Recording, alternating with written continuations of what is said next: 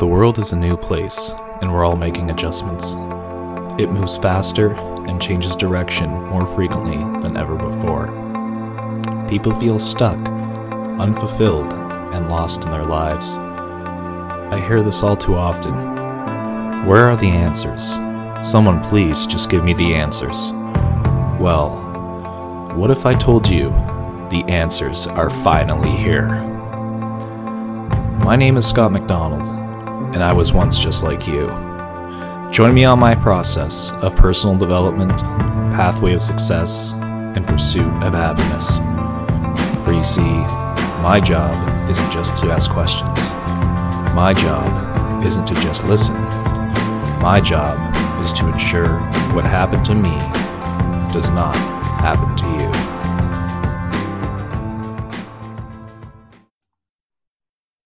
This is the Real Xperience Student Athlete Podcast. I'm your host, Scott MacDonald.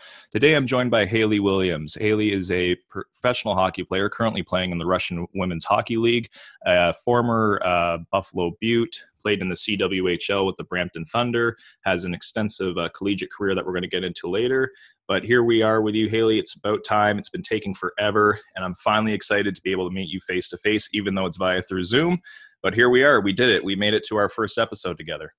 I know we've been trying to do this for a few months now, and I'm glad that um, we could be here. And Yeah. thanks for having me.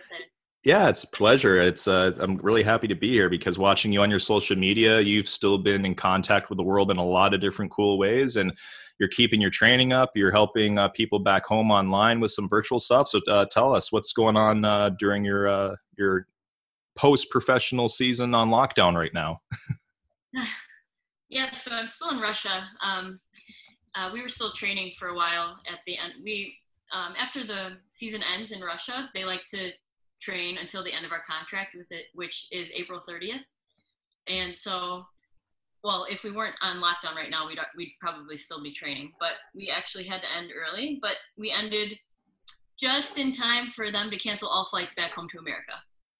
So I wasn't able to leave, um, but that's okay. I'm um, I moved from St. Petersburg to Nizhny Novgorod, Russia, where I've been taken in by one of my friends' families. Very nice. I'm really thankful for it. Um, and they have a gym in their basement, so that's a huge plus. Uh, so I'm able to keep up with my off-season training, and I thought, well, this summer I have two camps for girls in Buffalo and in um, Toronto, but I don't know if they're going to happen. We're waiting to see. But I thought, how can I continue my passion while I'm in this situation, while we're all in this situation? And I see people um, posting on advice. How can I how can I work out properly? How can I uh, progress my skills? Everybody's wondering. No, there's a lot of people that are wondering um, what to do in this time. And I thought, well, I can help. You know, that's my passion. I love coaching. I love hockey. So how can I do that? And I see all these people having these Zoom meetings with their families and Zoom trivia night and all this stuff. And I never heard of Zoom before. And then I thought, well, I can check out Zoom and see if I can do some hockey training. And um, last week I had my first week of we trained every single day for an hour at 12 Eastern, and um, it was a good group. I had about 15 girls. Not everybody was able to be live on there, but um, the ones that weren't able to be live, I sent the recording after every day, every session, so they were able to follow along. Back in, so gonna do another week of it this week. Um, so staying busy for sure. Um, the only thing that's changed really is not being being able to get on the ice and you know have that face to face interaction with the feedback as a coach. Um, watch the girls in the small box on there, and I can give feedback um, like that. And I say girls, but I do have a couple boys joining me next week, so I, I'm going to stop saying girls because I don't want to make it you know separate. But we're going to have girls and boys next week, so yeah. Perfect. It's awesome for everyone. And it's an interesting time. Everyone's coming back and, and learning how to reconnect in different ways instead of just being on our, uh, using our technology just to hit like, subscribe, or play. You know, it's now to actually interact with each other again. So, what this stuff was actually meant for now, we're actually using it for. So, it's really cool. Uh, what's some of the stuff you've been focusing on with your virtual uh, programs for your athletes back home? Yeah, so we we've been focusing on both um, hockey specific fitness and skills. So each session has well, right now it's it's still April, so it's early in the off season. So right now, a lot of our uh, focus is um, structure, um, balancing out our body. So during the, during the in season, we have a lot of you know, hockey's a unilateral sport. You know, so I'm a right-handed player. So as I shoot the puck, I'm pushing with my right hand and I'm pulling with my left hand, my left arm. So right is pushing, left is pulling. So this is going to cause a really big imbalance in our body. So same with um, how we stop and start on the ice. Our bodies subconsciously are. Um, somebody has a stronger side that they like to stop on. Maybe I stop, you know, stop and start on my left more than my right. I don't know how to explain over the over the computer, but um, same thing. It, it, causes a lot of imbalances in our body. We get really tight hips. We get really tight tight shoulders, tight ankles. So we're working on all this. We're working on mobility. We're working on uh, one-legged things, one-arm things, so that we can really uh, balance back out our bodies. That's a big component in the fitness, in the hockey specific fitness component. And then we're working on stick skills. So um, I'm working with a two and a half meter by two, two and a half by two meter square of linoleum. So I don't have much room. So the stick skills that we have are they're very small space um, stick skills. So we'll go from you know more basic to a little bit more complex throughout the week. And no, it's really fun. It's fun, and I have the girls send me um, the players. I have the players send me videos, uh, challenge videos, either uh, or they're either um, you know having a challenge. How many can you do in 30 seconds? Or today, can you send me a creative video? I just want to see what you guys come up with and send me a video, and I want to see your creativity, and I want to just see how you have fun with it. So it's really fun. It is interactive in that sense, and then at the end of the session, we get on the chat for a couple minutes and say, "How you feeling? What are you guys going to do the rest of the day? What are you going to do this weekend?" That type of thing. So it's fun. Nice. That's awesome. No, that's to me, I'm just thinking how uplifting that must be for all the athletes too, because they have, you know, they're able to work on their sport in some sort of way. And as you and I both know, at that at those younger ages, you want to play you know the game you love so bad but then when you're restricted to not you're like okay well, what's the answer? What do i do? And now they're you know as you teach this this to them they'll know how to do it themselves when they don't have you around for the rest of the week which i think is fantastic stuff. Uh, are you doing this um, just through zoom or are you doing it through instagram tv how can you know more uh, hockey players find you uh, to join in on your sessions? Yeah well the sessions are through zoom live and then the recording if you're not able to make it live so then i'll just send it out through an email um, awesome perfect uh, yeah, so it's an hour long, and if they have school during that time period, then you know, 30 minutes session the video on their own time before the next day. And the girls that were the players that were um, doing it on their own that weren't able to make the next day, I, I announced the winner of the challenge. You know, so there's still that competitive edge for hockey players too. Fantastic. I love it. Now let's talk more about you. Let's go back to uh, you know your upbringing in the world of hockey. You know, you're from Illinois, uh, where I believe you played the the up uh, the higher level with Team in Illinois there, and we had chatted briefly about that, saying about what a great experience that was for you. But let's go back to uh, your your playing history from uh, your minor hockey days to your collegiate career, all the way into pro. Let's go for the whole shebang. Okay. Well, well, I've been playing hockey already for 26 years, so I'll sum it up as quickly. That's a good career. We, we got we got time. we can do a, a mini part, a mini series on you. Do parts one through ten. no, it is it is a story in itself. That's for sure. Um, but I started skating when I was two. Um, I don't remember beginning to skate. I don't remember learning. Uh, my parents just decided that myself and my brother they put us into different sports and see what we like, which is awesome. I'm really thankful for that because obviously at that age I don't have any idea what's going on.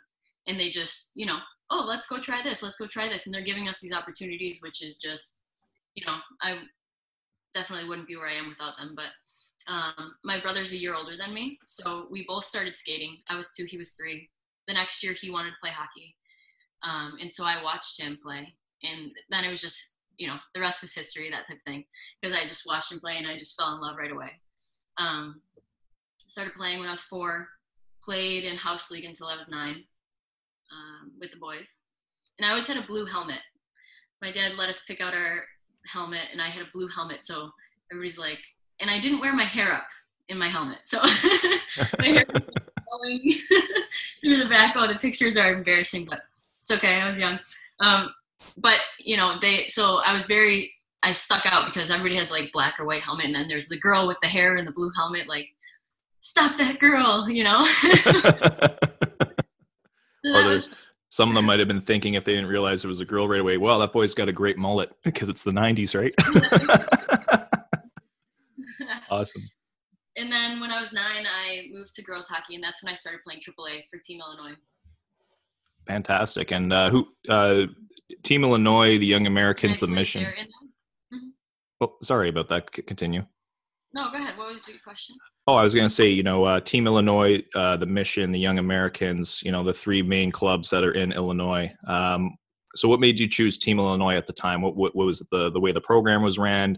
Uh, convenience close to home. What, what was uh, to make that decision? Yeah. So, well, my parents live in the south suburbs of Chicago, on the border of Indiana. So, no, uh, no club um, for distance was convenient. So either way, we're driving an hour at least wherever the practices were held. So that wasn't really a factor for anything. But um, at that time, Team Illinois was really the most um, exclusive club. So, and and CYA, the Chicago Young Americans, there was kind of like a, a battle between the two. And so, you know, I went and played for TI. It just happened that way. Went to tryouts, liked it, and continued my career through through the majority of my career with Team Illinois. And then um, the mission had actually dropped their girls program for a while. I can't really tell you the exact timeline, I don't really remember exactly the years, but they didn't have a girls program for a while, and then they wanted to um, they wanted to reopen the girls program, and they asked Tony Catchy, who was he was he was like our like all of the girls' best coach, mentor, person. Everybody loved to play for him, and so they asked him to go run the girls program in the mission. So this was my last year of no, it was my senior year of high school. So I actually made the jump to over to the mission, like a lot of us did from Team Illinois, because Tony went there. That was really the sole reason. He went there, we wanted to go. And so he was um, my coach the last year. We went to the national championship. We got into the final with Little Caesars, uh, and we actually ended up winning in triple overtime. And I scored the winning goal, so that was fun. That was kind of a one of the highlights of my career. Um, on that team, there was Megan Bozek, Kendall Coyne, and other, you know, uh, girls that went played D1. Uh, it was a really good team, really, really competitive, really fun year. So a good way to end my youth hockey career, winning the national championship, scoring the winning goal in triple overtime. So that's like you know living the Mighty Ducks lifestyle right there. You know, it's like a storybook almost. yeah, no, yeah, it was. Um, yeah, good memories for sure. Good memories. Absolutely. So uh, let's let's move forward now. The uh, the minor hockey career is done. Uh, you know, you got some uh, years uh, playing in a, at the collegiate level. Let's walk through there. Uh, how what was that process like for you? Um, what was your experience? You know, and just kind of give us a bit of an overview of your experience, so that our younger listeners um, have an idea of you know what to what to look for when going into the that level of hockey in school. So this is where my story gets pretty interesting because, uh, well, if I if I take it back a few years during my youth hockey, during my high school career, my middle school career, um, I never really valued the importance of education, and that was my fault, and I don't really know why. I just wanted to play hockey. I wanted to play, have fun with my friends, you know, play sports. I played three sports through high school, three varsity sports. Well, in Illinois, AAA club hockey, that's better than high school there. So I played AAA hockey and I played high school basketball as well as AAU basketball, travel basketball. I played high school softball as well as travel softball. So I pretty much my life was dedicated to sports. I put school on the back burner. That's just me admitting it to the world right now. This is my fault. Uh, but I had a lot of I had a lot of schools recruiting me, a lot of D1 schools, a lot of um, Ivy League schools for hockey. But then it just turns out that I couldn't get in because of my grades. So I ended up going to Bemidji State University, which is a D1 school, NCAA D1 school. So I still was able to achieve my dream of, you know, getting a scholarship to play NCAA D1. And uh, my freshman year of college, I actually had to redshirt, which was now this part was not even in my control because there was I had a science credit that I had to redo. It was like the wrong credit that I needed for um, the clearinghouse, so I ended up redoing it. And on my on my high school diploma, my graduation date was July 14th, 2008. And I didn't know this, and nobody really knew this. I don't. I, it wasn't even thought of. I go play. Um, we go on our first away to, uh, away series against Ohio State, and we're in Ohio State. We're about to, you know, we just got done with maybe morning practice or something, and then our coach sees me ineligible to play, and I and he says, "Well, you didn't pass clearinghouse."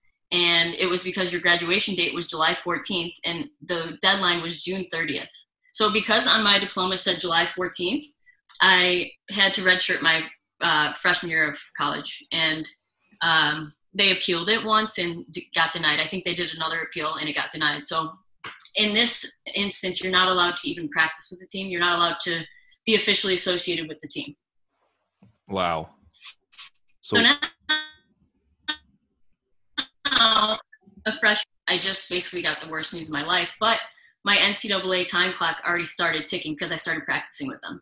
So it wasn't like I could be like, okay, well, it's only October. Maybe I can go play one more year of 19 and under hockey, you know, because you can play that extra year, have a post grad year even uh, in some community college or something, and then maybe, you know, even better, something better will happen. But I couldn't because of my NCAA clock started because of I started practicing with the team when no, nobody knew about this clearinghouse.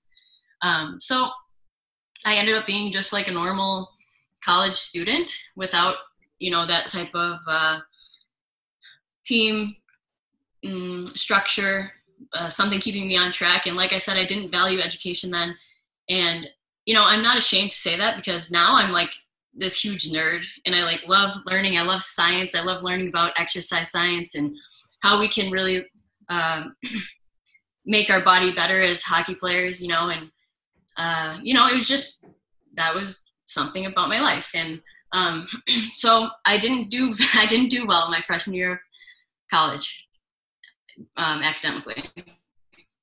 Okay, so then my sophomore year of college, I was already ineligible for my first semester.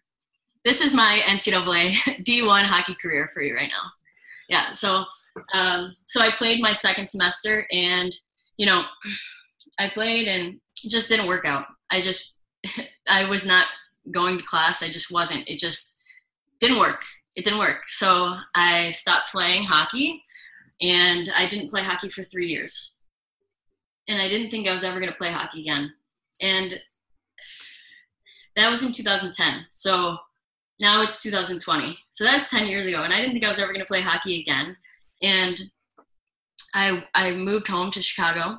I actually played softball at Bemidji too, D2 softball. So that was, you know, kind of a plus. So I was able to play. I just played there uh, played softball one year too. So um, that was the following year after I stopped playing hockey. And then I moved back to Chicago. And I was volunteering at um, a Chicago Steel game one day. It was, that's USHL, junior boys. And um, I was like stamping tickets for people to get in just because I wanted to go to the rink, you know? And I saw somebody I used to play with and I'm already at this point. This was 2012, so I was already 22 years old, and I saw this girl. She's my age, and I'm like, how is she? I saw that she was with a team, like they were getting ready for a game, and I'm like, how is she playing? I don't understand. So I went and talked to her. I'm like, how are you playing hockey? She's like, oh, I played for Robert Morris of Chicago, which is in the ACHA, and I'm like, what do you mean? Aren't you too old? How how are you playing? And she's like, no, I'm not too old. You're not too old. I'm like, wait, what do you mean? Because my uh, NCAA time clock, so you have five years as the NCAA clock starts until it ends. So it doesn't matter if you play five years, just it starts and it continues until five years and then you're done. It, at least that's how it was when I played. I don't know if they changed it. I don't think they have. But um, I'm like, well, can I play? She's like, well, come with me. So I went to the coach's office at the Edge in Bensenville, and I'm like, I introduce myself. I'm express my interest in in playing for them and tell them, you know, I haven't played in two years, and they're like, well, this season's already started, so you can't play this season, but we're gonna, you know, if you're interested, you can come skate with us, and we'll see how you skate, and uh, then next season, if anything, you can come play for us. And I'm like, all right. and so then I go, um, you know, the next week or something on for their practice. I go out on their practice, and I feel like Bambi. That's how I feel. Like I like I'm just learning to skate again because I hadn't played, you know, in this long. And they're like, after the after the practice, they're like, uh, it doesn't look like you haven't skated in two years. you know, you haven't missed a beat.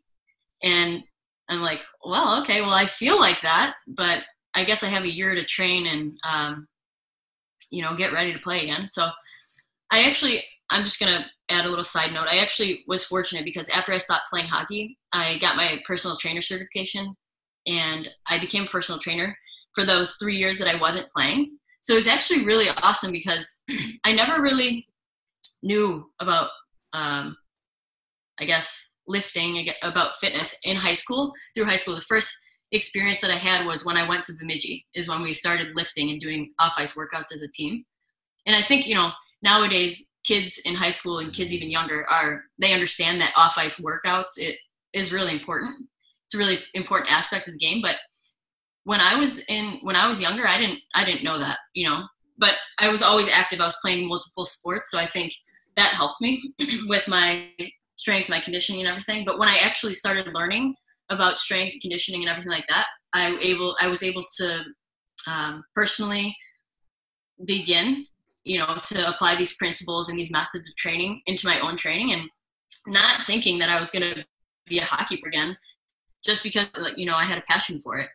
But I think that because I was so consistent in those three years of training was what really when I started playing hockey again and I know it's not NCAA D1, it's ACHA, but after all those years of playing, you know, it's you, you could either be really be Bambi or you could, you know, show show your worth. And I think when I started playing again for Robert Morris, I only played there for one year because I didn't know about the ACHA. And it just happened to be in Chicago. So I was like, oh, well, this team is close to home and I'll go to school. I need to finish my degree. And started, you know, my exercise science degree again there. and this time I actually realized, you know, you have you have to go to class and you have to do well. And and I went and I I excelled in I excelled academically. I excelled um, athletically. I also played softball there too. But I actually was um, named the well, it's called the Zoe Harris Award, which is like the most valuable player of the league for no for the whole for the ACHA.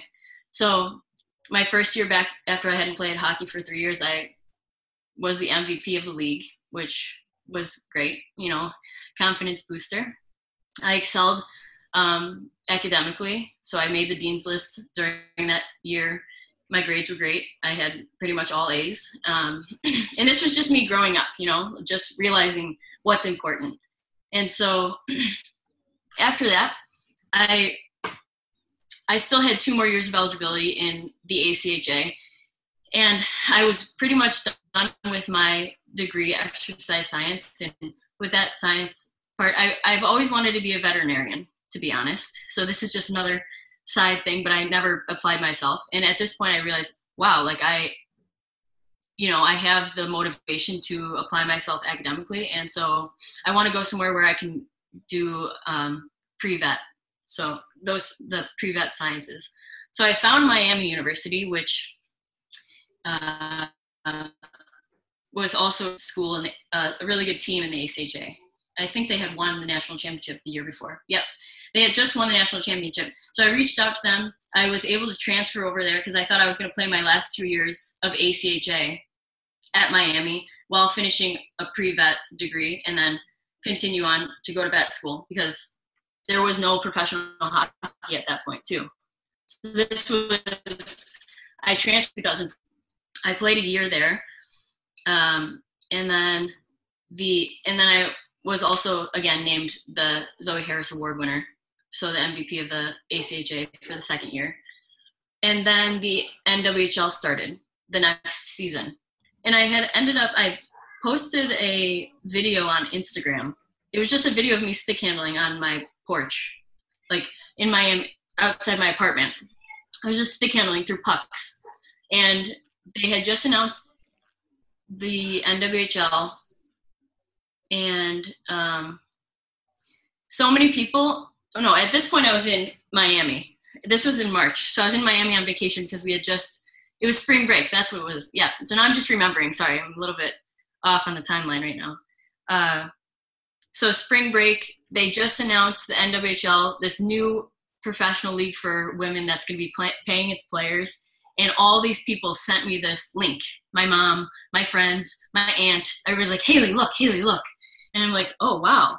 And and I do want to tell you that this was in 2015, in March of 2015. I had never heard of the CWHL.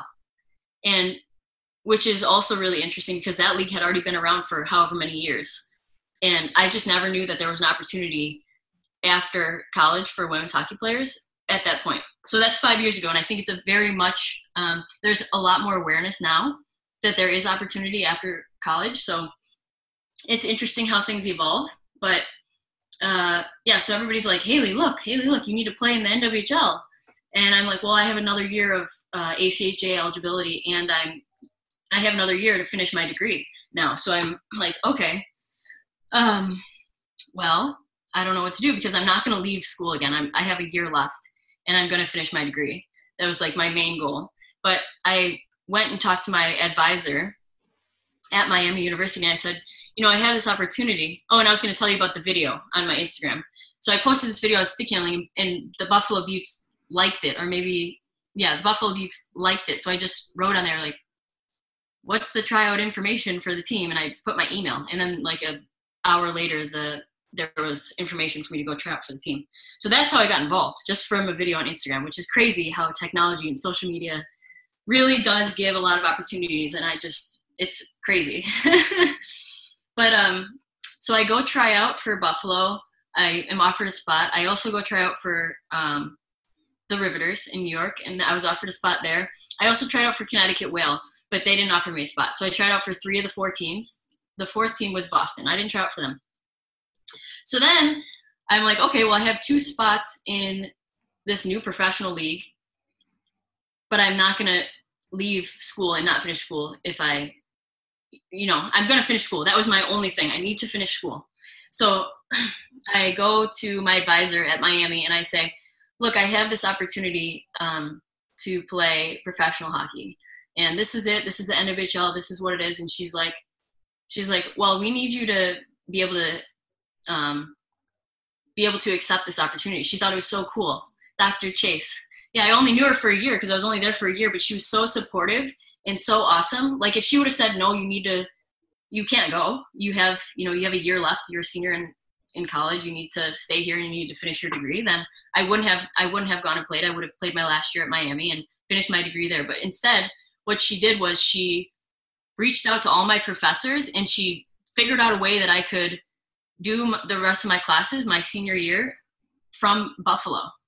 So I so these classes weren't online classes, but I just wasn't required to go to class, which was like first of all, somebody who never cared about um, school for like the majority of my life, that's you know a risk to be like, okay, well, I'm going to go to Buffalo. She, so she made it so that they will send me my assignments every week, and I'll just do them. I'll learn on my own and send them back. And um, wow, yeah. So that um, was really awesome for her. And I ended up graduating from Miami with a 3.4 as I had um, started my professional career in Buffalo. I didn't have to go to class. Went back to Miami for my graduation, walked and everything. It was great. Um, wow, yeah. I you know I'm really lucky. I'm really really lucky that that happened. That she, I'm lucky that I found my fr- my old friend from from youth hockey at the Edge in Bensenville. Started playing in the ACHA. I'm lucky that I had uh, this advisor professor that believed in me so much that she really wanted me to take this opportunity to play professional hockey and finish my degree from abroad and, and believe in me that I'm going to do it, you know, and you know, I just feel really, really grateful. So that was my college career. I played one semester NCAA D1, and then I played one year ACHA for Robert Morris, and then one year Miami University. ACHA, and then I went and played professional for the Buffalo Beauts. So that was college. Yeah, and that's quite the uh, roller coaster ride. So there's there's something that pops into mind when I hear all this. there was two timelines. Yeah, two timelines.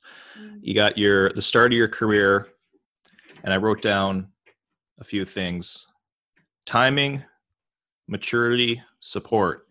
It seems like your first go, the timing from the get go was all wrong because of that graduation uh, date.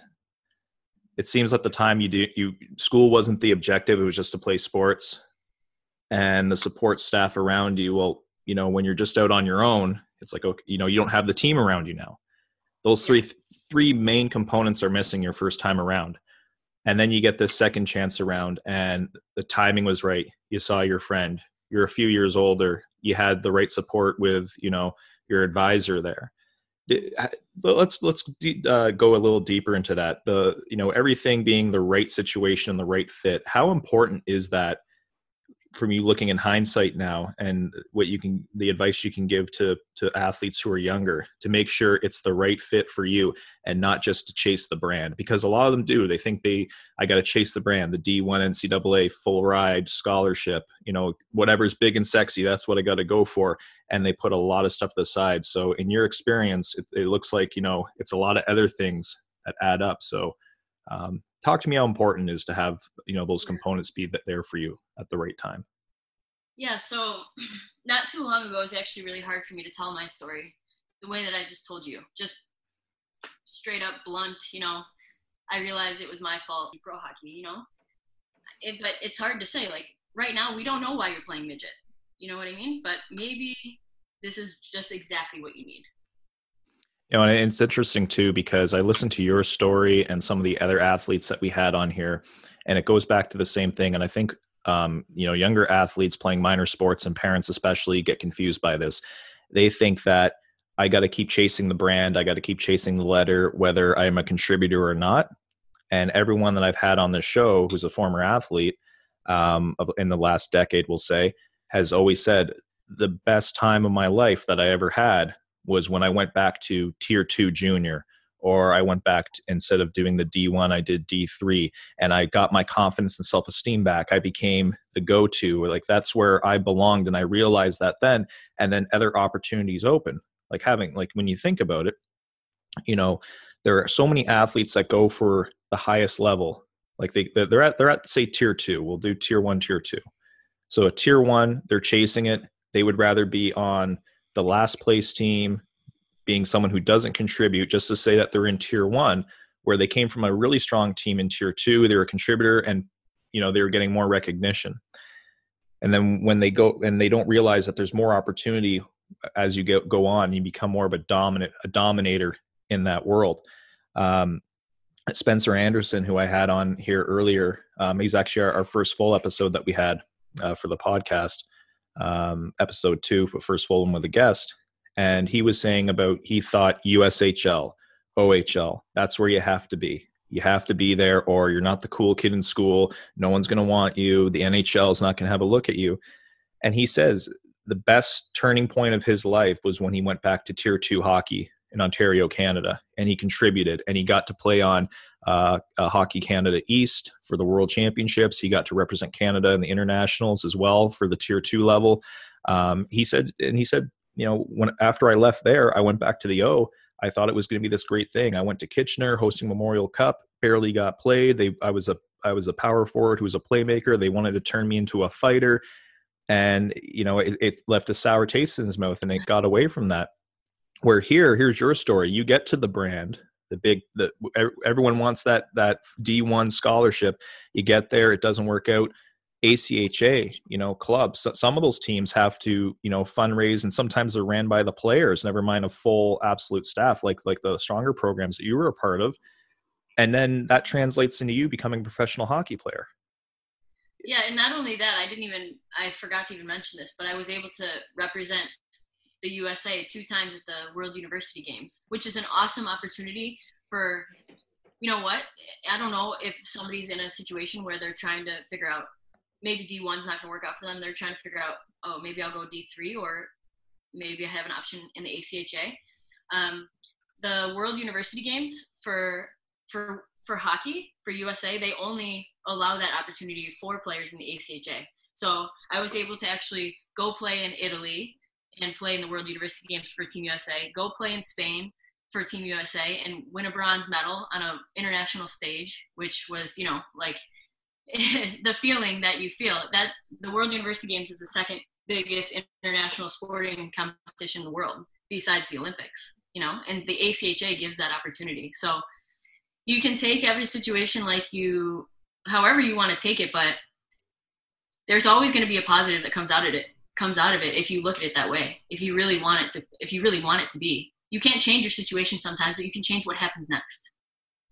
So yeah yeah, it, yeah it's it's incredible. I love hearing stories like this like yours because it validates what i've been trying to tell some of my athletes and their families forever. You know uh, they think if i if we don't make it after bantam or if we don't get to junior after that first year of midget that's it we're done life's over. You know just go to school and you know get the house with the picket fence and marry bob who's got a union job and that's the end of it or marry sally who's you know who, has got her uh, who's got her 401k you know with the company whatever it might be. And it's it's interesting you know because I, I was like you when i was younger.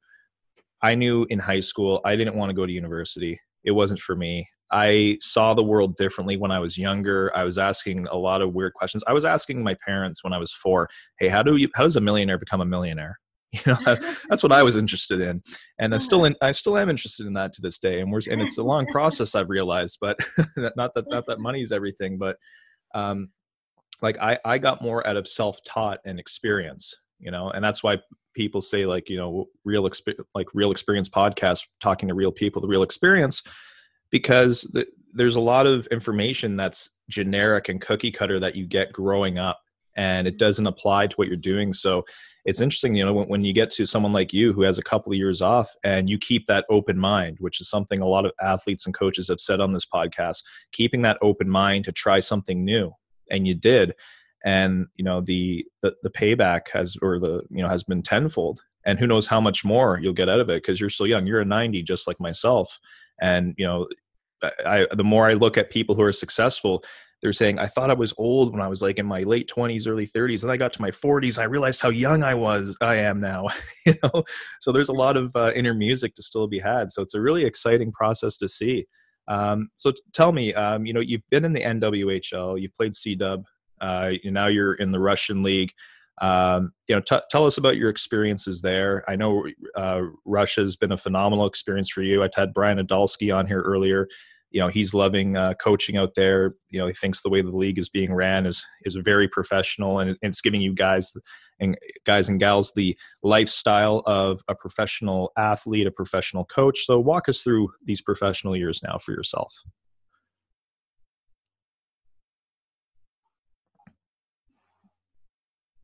Yeah, so my first year uh, professionally, I played for the Buffalo Beauts of the NWHL and I had a great experience. I had a great experience. I, um, uh, I don't, I, so th- my salary was $13,000 for six months for the season and that's public online. So I'm going to just say that. And I, so that was for six months of, of work, you know, so I don't, I wasn't complaining, right? I, we lived in a house with five girls from our team. Well, I lived in a house with four others, so there are five of us. It was a fun time. I felt like I was you know, back, well, I was to say back in college without the schoolwork, but I had schoolwork because I was doing my work from abroad, but I didn't have to go to class, so that was fun. Um, and I was able to experience professional hockey in that way for my first year. And um, no, the opening, the opening day of our, the opening day, the first game, our first home game, we sold it out. So there's all these fans in the stands, which is crazy. And you know, I don't know. I had a great experience. I don't have anything bad to say about it. I had a great experience. It was fun. Um, you know, there's all this conflict now about equal equal pay, everything like that. But that's a whole other story. I like to take my my experiences as as positive as I can, and I don't have anything bad to say about the NWHL. I think what they're doing is great. I think that they are growing. Maybe there have been some setbacks, but that's business, and that's business of sports. That's viewership you know there's all these things that go into it that's i don't need to say my opinion i just want to say as a fact I had a great experience in the NWHL and I appreciate it. Um, and then I, for the next year, I was able to, um, well, I was, I entered the CWHL draft because I hadn't, I hadn't known about the CWHL and I saw, you know, I saw another opportunity there. I entered the draft. I ended up going up and skating um, with Brampton and with Toronto at their free agent camps and was able to play for either. And I ended up uh, choosing Brampton, which was good. It was fine.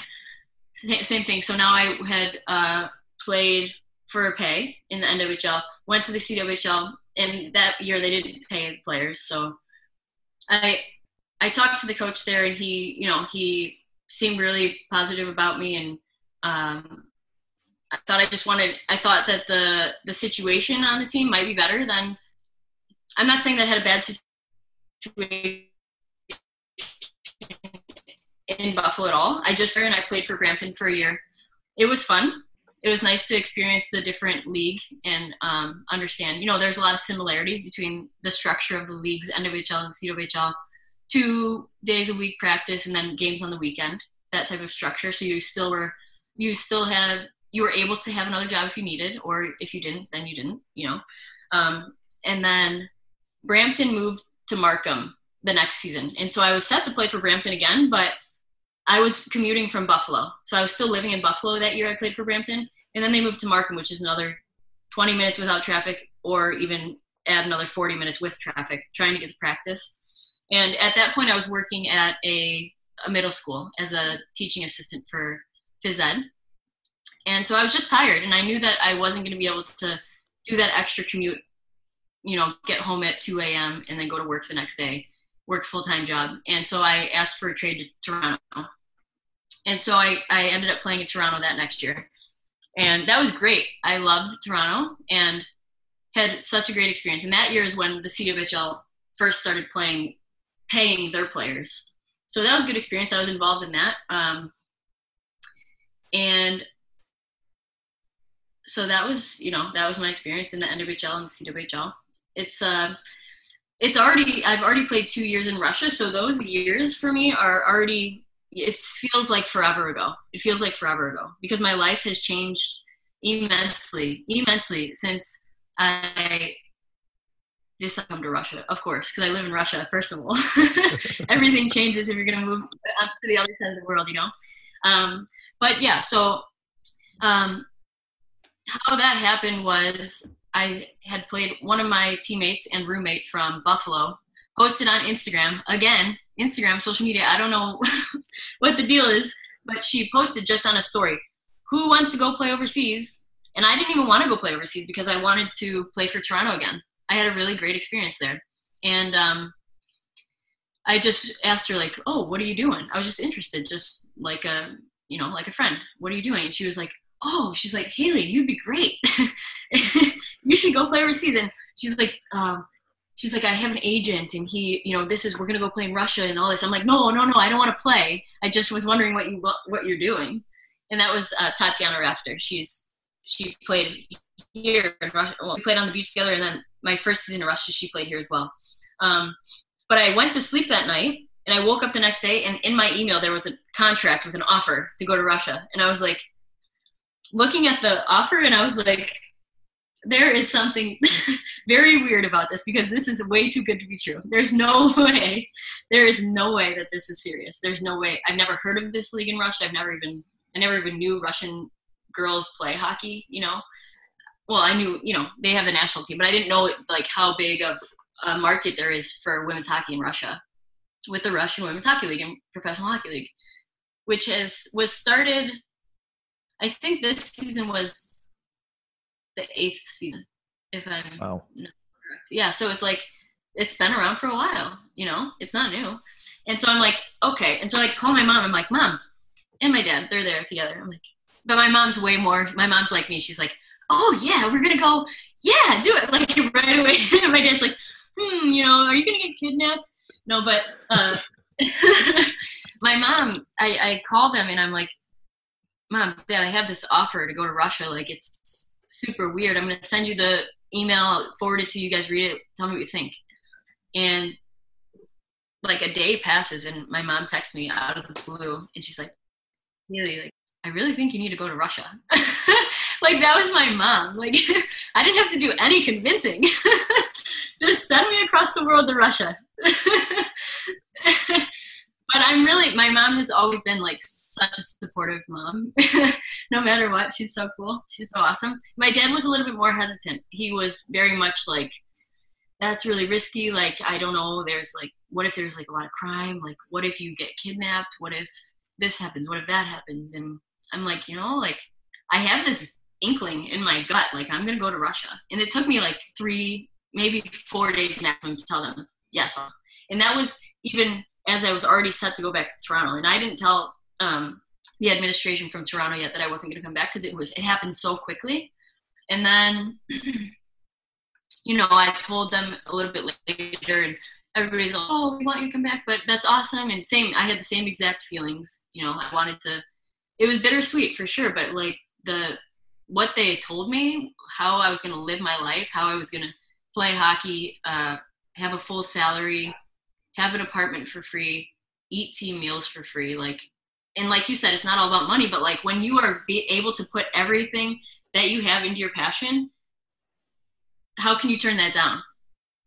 You know, and throughout all those years all those so i was playing three years professionally or i don't know if somebody would consider it semi-pro if it was not paid in north america and i had a, i had full-time jobs throughout that the whole time so now i'm like well why not try it and at, at that point i i had been living in buffalo new york like i said again for those three years throughout uh, my professional career there and i ended up not I ended up re-signing my lease for Buffalo for another year, knowing that I was in need to leave in a month because it, it wasn't what I expected, or I don't know. I had no idea. I knew nobody there here. I'm in Russia now. I knew nobody here, and I knew nothing about it. And it's just like the biggest giant risk of my life. And I ended up leasing my apartment in Buffalo for nobody to live there for a year because I just I needed like that little safety net, you know what I mean?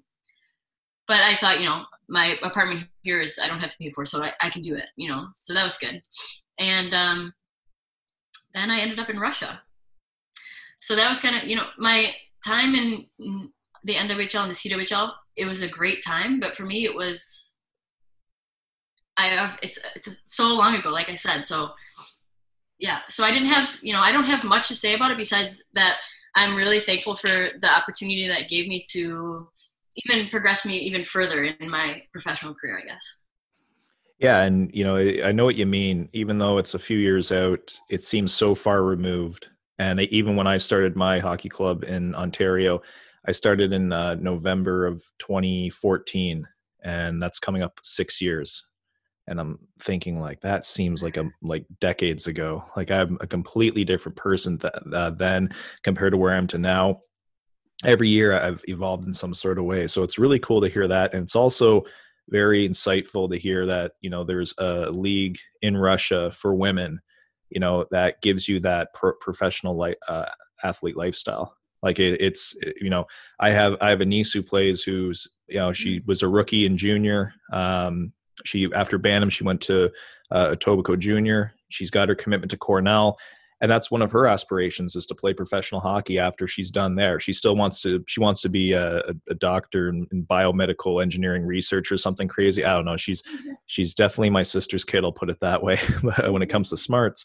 Um, but that's something that she wants to do. She, you know, we got one life to live, and she wants to do. So it's amazing to hear that. You know, there are so many great options, and the other leagues, NWHL, is still growing. The C Dub had like a ton of talent, you know, and it was running for a long time. Um, and things don't work out. That's that's just life, you know. But you know, North America, I'm sure, you know, uh, as years go on, you know, it's just going to keep getting better and better.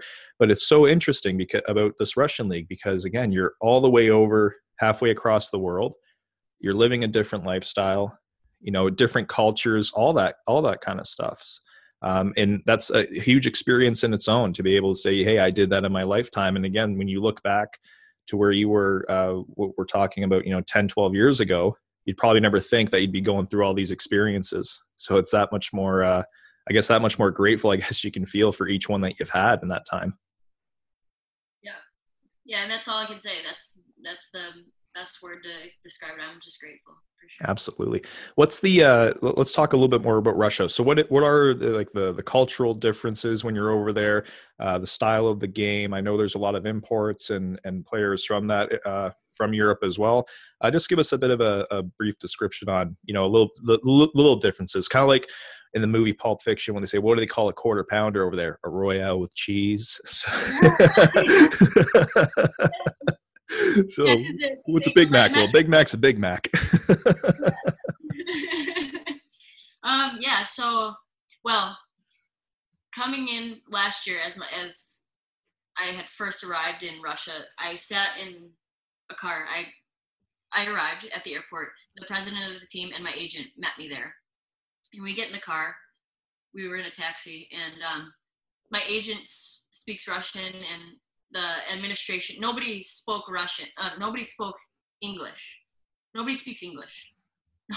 Which was something that my agent told me before that was like one of my things that i it was important to me that i could communicate when i arrived. And he's like yeah like most of the girls speak english and you know everything's gonna be okay. I arrive and nobody spoke english. And that's i'll tell you about that in a second. But he i my i arrived in Ukhta Ukhta Russia, which is in the Komi Republic. So it's in Russia's high north, central high north, like where there's nothing and besides forests. And uh, team asked my agent to ask me to translate what do I think already, like first impression. And my first impression, and I now looking back in it, my response might have been offensive because I didn't know. I, I said, I feel like I'm like 100 years in back in history in like the olden days. Like that's what I said. And I don't know if I was offending, if I offended him. I don't think I did. But it was very, like, right when you arrive, you look around and you're like, whoa, like, this is not, this is not North America. It's like, wow. No, but it's very beautiful, very big country, very, uh, a lot of nature. You know, there's trees everywhere. There, so it's, it's evident immediately when you arrive that you're in a completely different world. And so um, the first day that I arrived, I went to the rink and the girls were practicing. And I didn't practice that. I didn't practice for the first couple days because of jet lag and stuff. And um, I sat in the locker room. Well, they asked me to introduce myself, say a little bit about myself, and I, I spoke English. My agent translated, and I'm like looking around the locker room, and I'm like, not one single girl in this locker room understands me. Not one of them spoke English. Not one understands English. And so that was like a huge shock for me. And I was like, how can I, my, because this was my agent last I didn't have an agent this year. So as I speak of my agent, this was last season.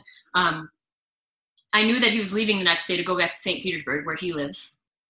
And he was like, my, he was like, I needed to like bring him everywhere with me for those couple days because I didn't speak any Russian. I didn't, I didn't even know how to say yes. I didn't know how to say hi. I didn't know anything. I just, and so I sat, I literally sat in the locker room as after I introduced myself and realized nobody understood me and knew he was leaving tomorrow. And I was like, about, to, I almost cried. I was like, how is this even going to be possible? Because I was there on my own at that point. Um, Tatiana, who came, she came two or three weeks later because she was having problems with her visa. So I was there, the only import at that time. Nobody spoke English, and I thought maybe I have to go home now. but I stayed and um, it actually was really great that I had those two weeks as the only import to adjust because I had to do it on my own. You know, I had to figure out how to fit into this culture by myself without um, maybe kind of solidifying ourselves as like a, a, two people because we can relate more, we can speak to each other. And I'm talking about Tat, Tatiana. Um, but I really had to include myself with everybody, even though there was a complete language barrier. 100% nobody understood each other. And that's when I um, discovered Google Translate, the app on the telephone. So, so that was my, that was how I communicated was just I type something on Google Translate, show them, then they would type something back, and then you realize how uh, difficult the Russian language is because Google Translate can't even translate it correctly because of how many different grammatical rules and everything like that. And then um, but when I first watched the girls play at that practice, I thought because I had never heard of the Russian Women's Hockey League, and I thought I was going to come in and be a superstar like Sidney Crosby or Alexander Ovechkin. And um, I came and I watched the girls, and I was like, "Whoa!" Like I was like blown away. I was like, "This is not what I expected." And then so this is when I wasn't gonna um, practice these first couple days because of jet lag. And I watched, and then I started getting nervous. I'm like, "Oh no!" these girls are good.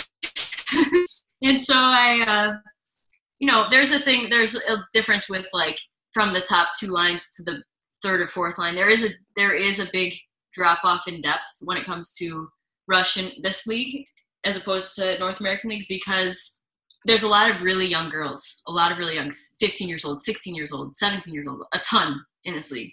The Russian school system is much different than um, in North America. That's something else that I could. That's probably you know two way side story to get into but they're they have the opportunity to be able to play professional hockey at those ages and i just said opportunity but this is something that also um, i kind of it kind of personally affects me because of how i didn't uh, value education until i was older if these girls realize that they have these opportunities like they can go play ncaa division one hockey in america then I don't think that they would accept a contract for 5,000 rubles. I don't know how much money they make. I'm just saying, like, for example, 5,000 rubles, that's like $75. But 5,000 rubles for the month, and lose their, because right now, because they're paid professional athletes. So they're, they immediately lose any chance of being eligible to play NCAA hockey because they've already been paid to play. Immediately, boom, 15 years old, know nothing about anything, and they just like, oh, you guys are gonna pay me to play, okay, you know, and and because they don't understand the opportunities that they have. And I'm not saying that the Russian Women's Hockey League isn't an amazing opportunity, but I'm just saying the Russian Women's Hockey League is to be here. If you want to go get an education and be able to play at a really high level, you can do that, and then you can come back home and you can play professionally and get paid. You know, and that kind of bothers me a little bit because because like I said, there are very very little uh, people here that speak English. So it's it's it's hard to explain the opportunity that they have, um, you know, unless somebody is able to explain to them in Russian. Like, and actually, there is um, somebody. She's one of my friends. She plays for Agidel, which is in my league. She's from Czech Republic. Her name's Elena Mills, and she, well, that's her that's her married name. Her Czech name is Polisinski or something. I don't know. Elena Mills, and she is working with this organization called USA Sport and Study, which was uh, founded by another Czech um, athlete. I don't know what sport he played. Maybe I don't even know what sport he played, but he realized the he realized the um, the importance of being able to educate these people on what they their opportunities are and when it comes to education and, and being a student athlete and she actually started working with them i don't know maybe last year two years ago. And she's the head of the uh, women's hockey department. So i think it's really good because she's fluent in russian fluent in czech fluent in english because she played in she played ncaa for brown um, so she she's very bilingual uh, trilingual i guess. And i think it's really good that there's somebody like her that she's able to if somebody is interested she can explain you know this is the benefit of it. This is why you probably should look into these options instead of just immediately accepting a salary at 15 years old you know.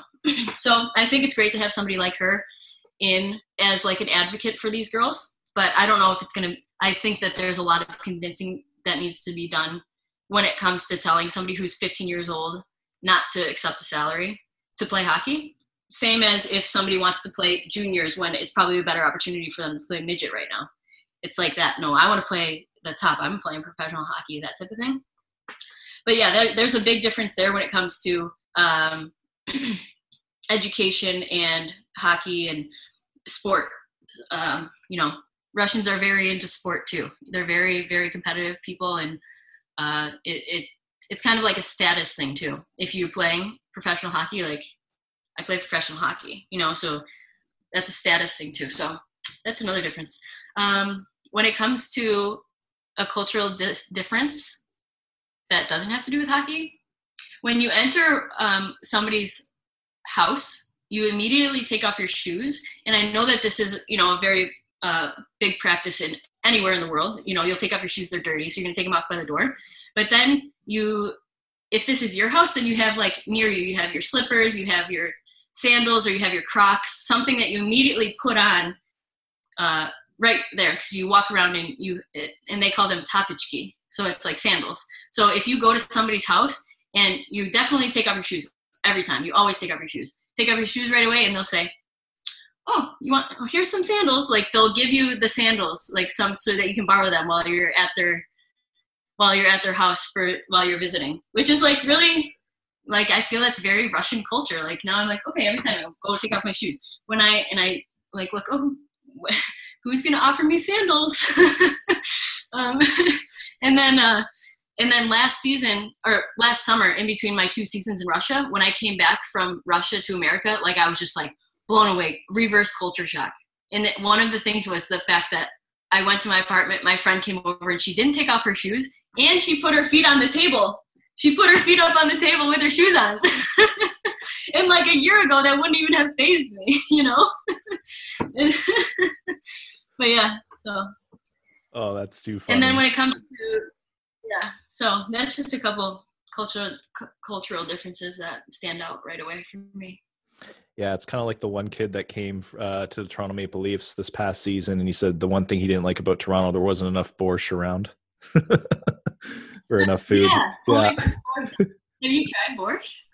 Um, I've, I've maybe as a kid, my mom's side is, and my mom's like a quarter Polish. Um, and I, I, remember I think as a kid it was it was made once, but I vaguely remember. I am into into soups though. I'm a big advocate of that, so I probably would like it. But I'm not. Uh, I'm not.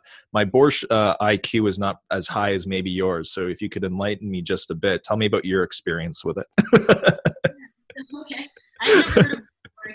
There's so many things that I had never heard of before here, but it's so it's so good. It's uh, made uh, predominantly out of beets so it's that maroon color. So it's that you slice up the beets, you slice up the beets. There's, I don't really, we did this master class with this master chef and we made borscht, but he put a lot of tomatoes in there and a lot of sugar. And I know there's sugar in there a little bit, but um, I asked my friend who is Russian, um, is that, you know, is that standard?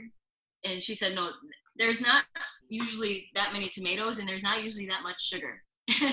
but there's like a lemon juice, lime juice. Uh, I don't know really how to explain it. It's really good, and sometimes you'll have chicken in there, turkey, some sort of steak meat, and I don't know. It's really good. You need. To, I'll bring a recipe to America, North America. it's just a big bowl of hearty goodness. There you go. So you, um, where you're staying really right? The only thing is the sugar. It's it's got what? Broke up there. I said it's really healthy. The only thing was the sugar. I didn't really understand that part, but. Ah, gotcha. So um, where you're staying now is with a, a friend who's also a, a, teammate as well. I'm assuming. Uh, she is not a teammate, but she plays in St. Petersburg for the other team that plays our Dinamo. So she's just a friend throughout through the league. Yeah. oh, okay. So, how, what is the community like of the league? Like in terms of you know how far the teams are spread out. You know the players um, are they close? Uh, they get to know each other well. Clearly, you've been able to make friends outside of the club that you play for. But what is that community like among all the uh, the teams and the players in that league? How many teams are there to be exact? Actually, that's the first good question. Seven. Seven. Okay. Or is there eight teams now? No, there's eight teams now that uh, China entered our league. I'm just gonna fact check myself right now because I don't know why I'm forgetting how many teams are in my league.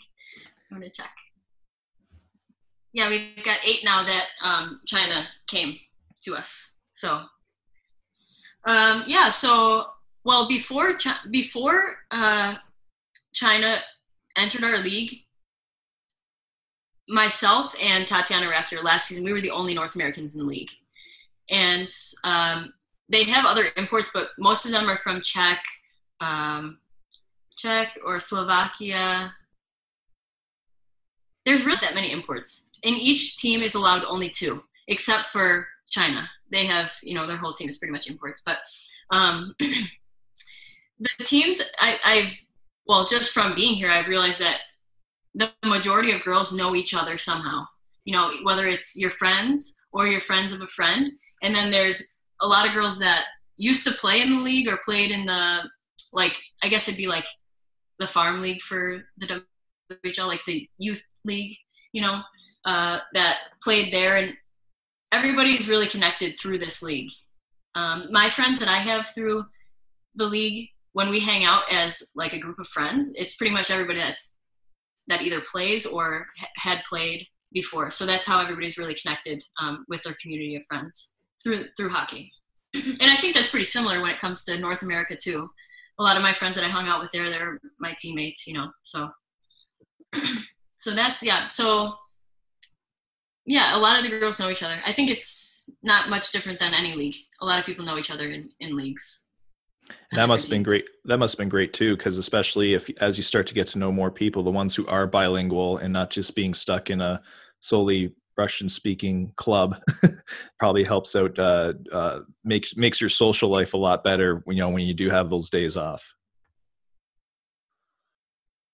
Yeah, well, so that was another thing because of the fact that well, there was myself and one other English speaker last season.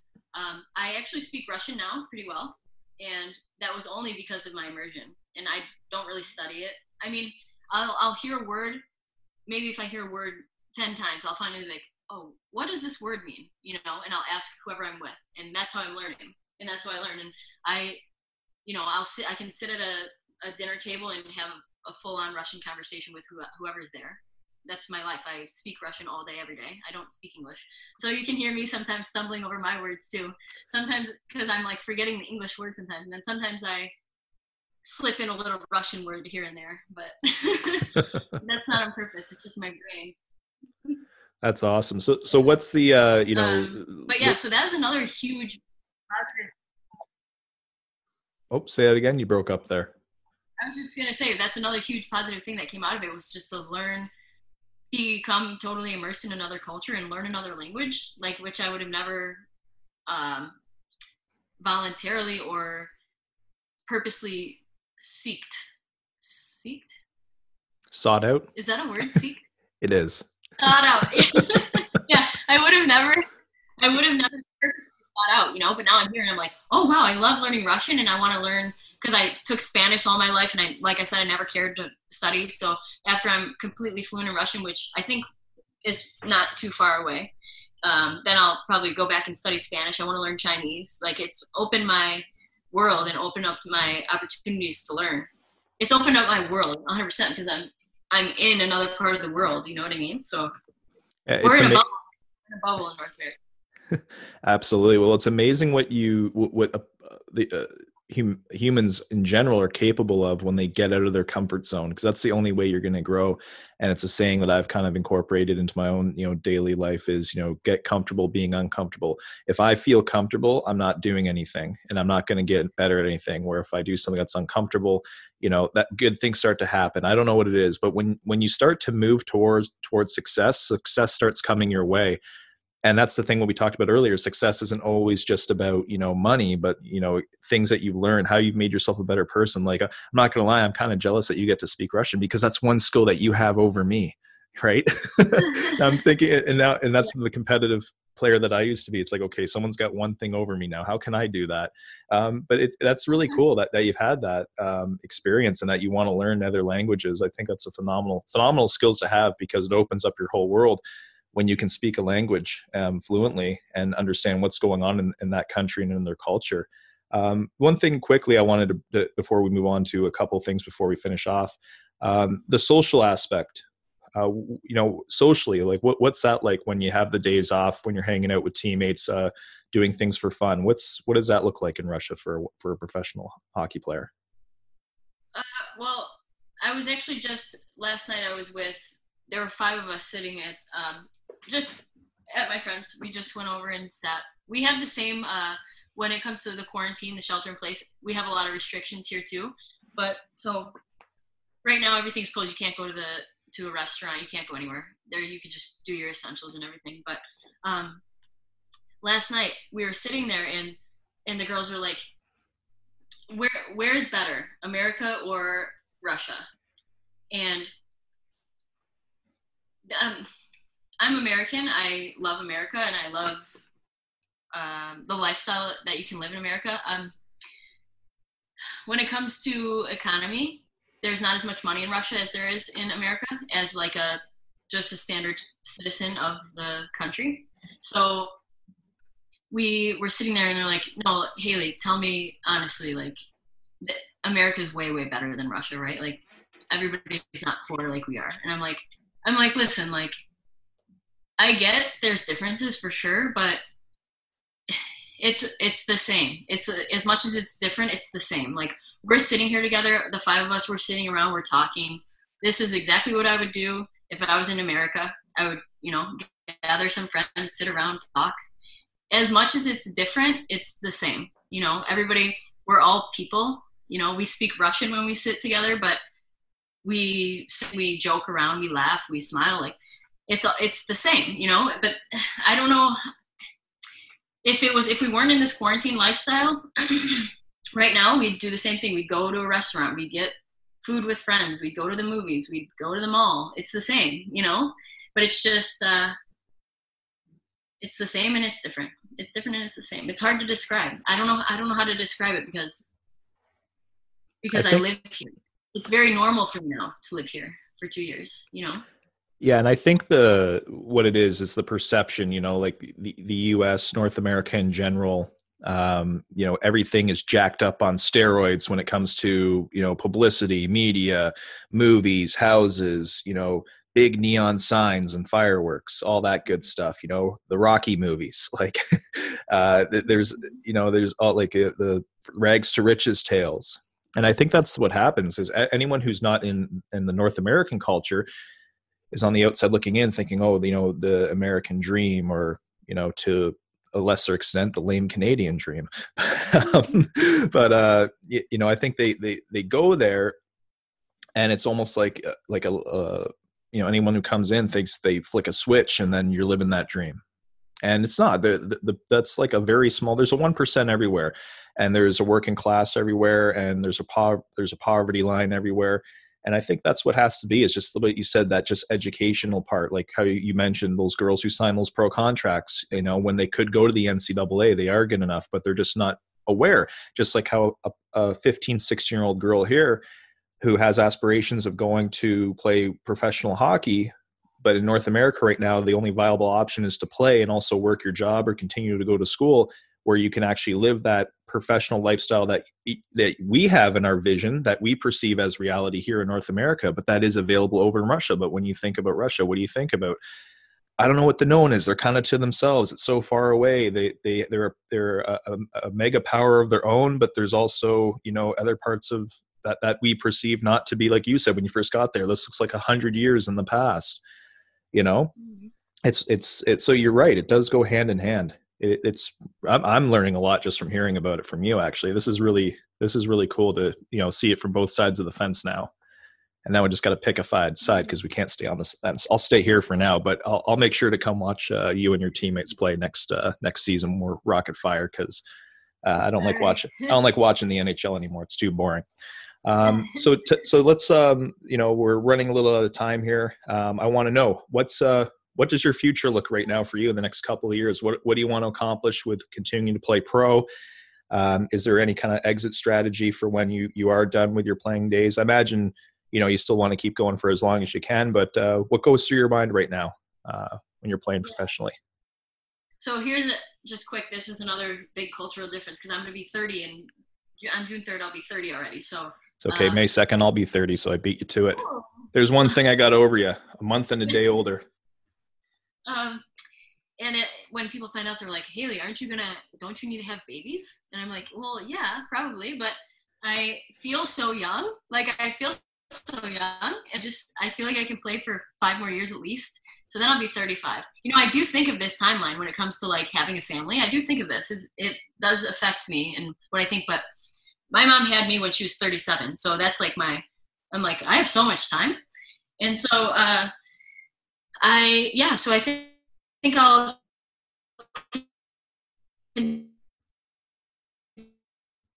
continue to kind of the person that I am, I guess. I just, you know, if I find another opportunity that's better, I'm to go for it. But right now, this is my best opportunity. And like I said, the lifestyle is great. I love it here. And um, in addition to that, I have been able to start my own hockey uh, training academy, hockey development business. I guess I don't know.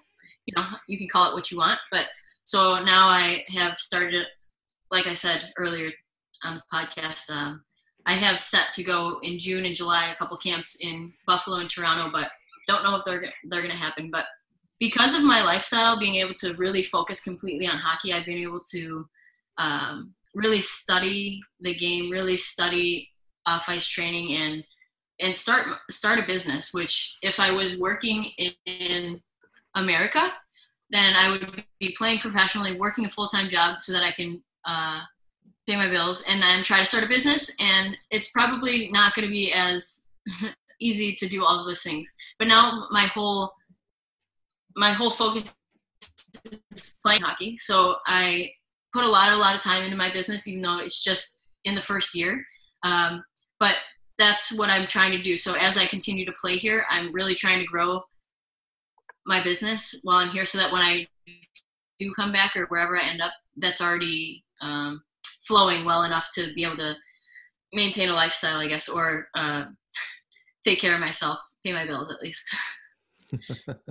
it's well, it's great to hear that you got a lot of different things on the go, and you're thinking you're thinking ahead, right? Because that means you're thinking bigger picture. I actually had a another friend of mine who came on the show, Cody Creighton, who said when he was playing in Europe, he was uh, 26, 27 years old, and same questions the the guys there like oh don't you need to get a family started and go back to north america maybe that was a nice way of them saying hey can you get can you get off our team but um, he was saying you know he was like no i'm going to be eight, ten more years, you know, and he just thought he was going to play forever. And then he played a couple more and he said, yeah, I'm good now. I can make my transition. And uh, he was doing some stuff with myself and OHC, and now he's a full time skill developer in Toronto, and he loves it. And he still go, he still does some schooling and all that stuff. So it, it's cool to see when you're in this stage. You know, you still have the passion, and the fire, um, you know the passion the fire that you thought maybe over a decade ago that you wouldn't have had for this sport anymore. And now you're able to give it back through the you know your virtual community you know the camps that you're going to be running and continue to run moving forward and playing pro. I think your whole setup is you know i think you're bulletproofing uh, the you know the next uh, stages of your life. It's uh, it's really uh, cool to see. It's really inspirational.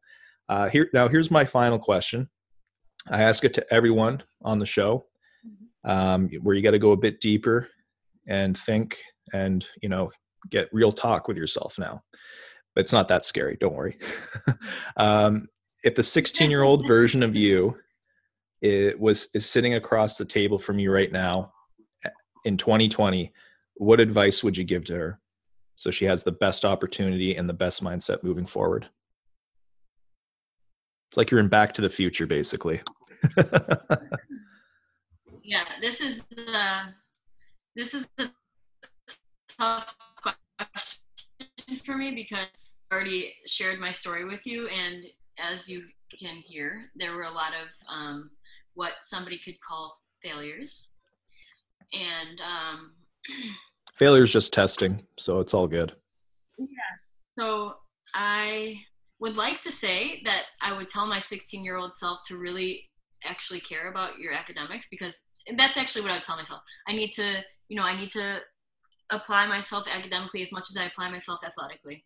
That is so important. And but if I would have done that, then I probably would have played four years of college hockey and then been done and then been in my career. So I'd probably tell myself, don't go to school. No, I'm just kidding. no, I would I would just really instill in myself the value of education. That's really what it would be. And uh, I guess you know managing your time and being able to do both excel at both. I've always been, you know, an athlete. That's that's what I am. But now being able to I just love like I'm in the middle of five different courses that I myself go, "Oh, what do I want to learn now?"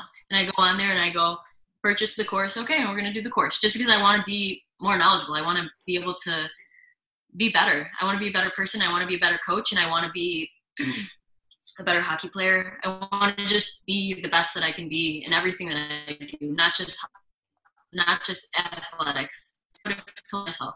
Apply yourself as much as you do in your sports, in your school, in your schooling. Yeah. Fantastic. And to sum it up again, timing, maturity, support. Been the theme kind of of all of your experiences going here hayley. I'm so uh, so privileged to have talked to you and have had this great conversation. We went pretty well an hour and a half which is awesome one of the longer episodes we have.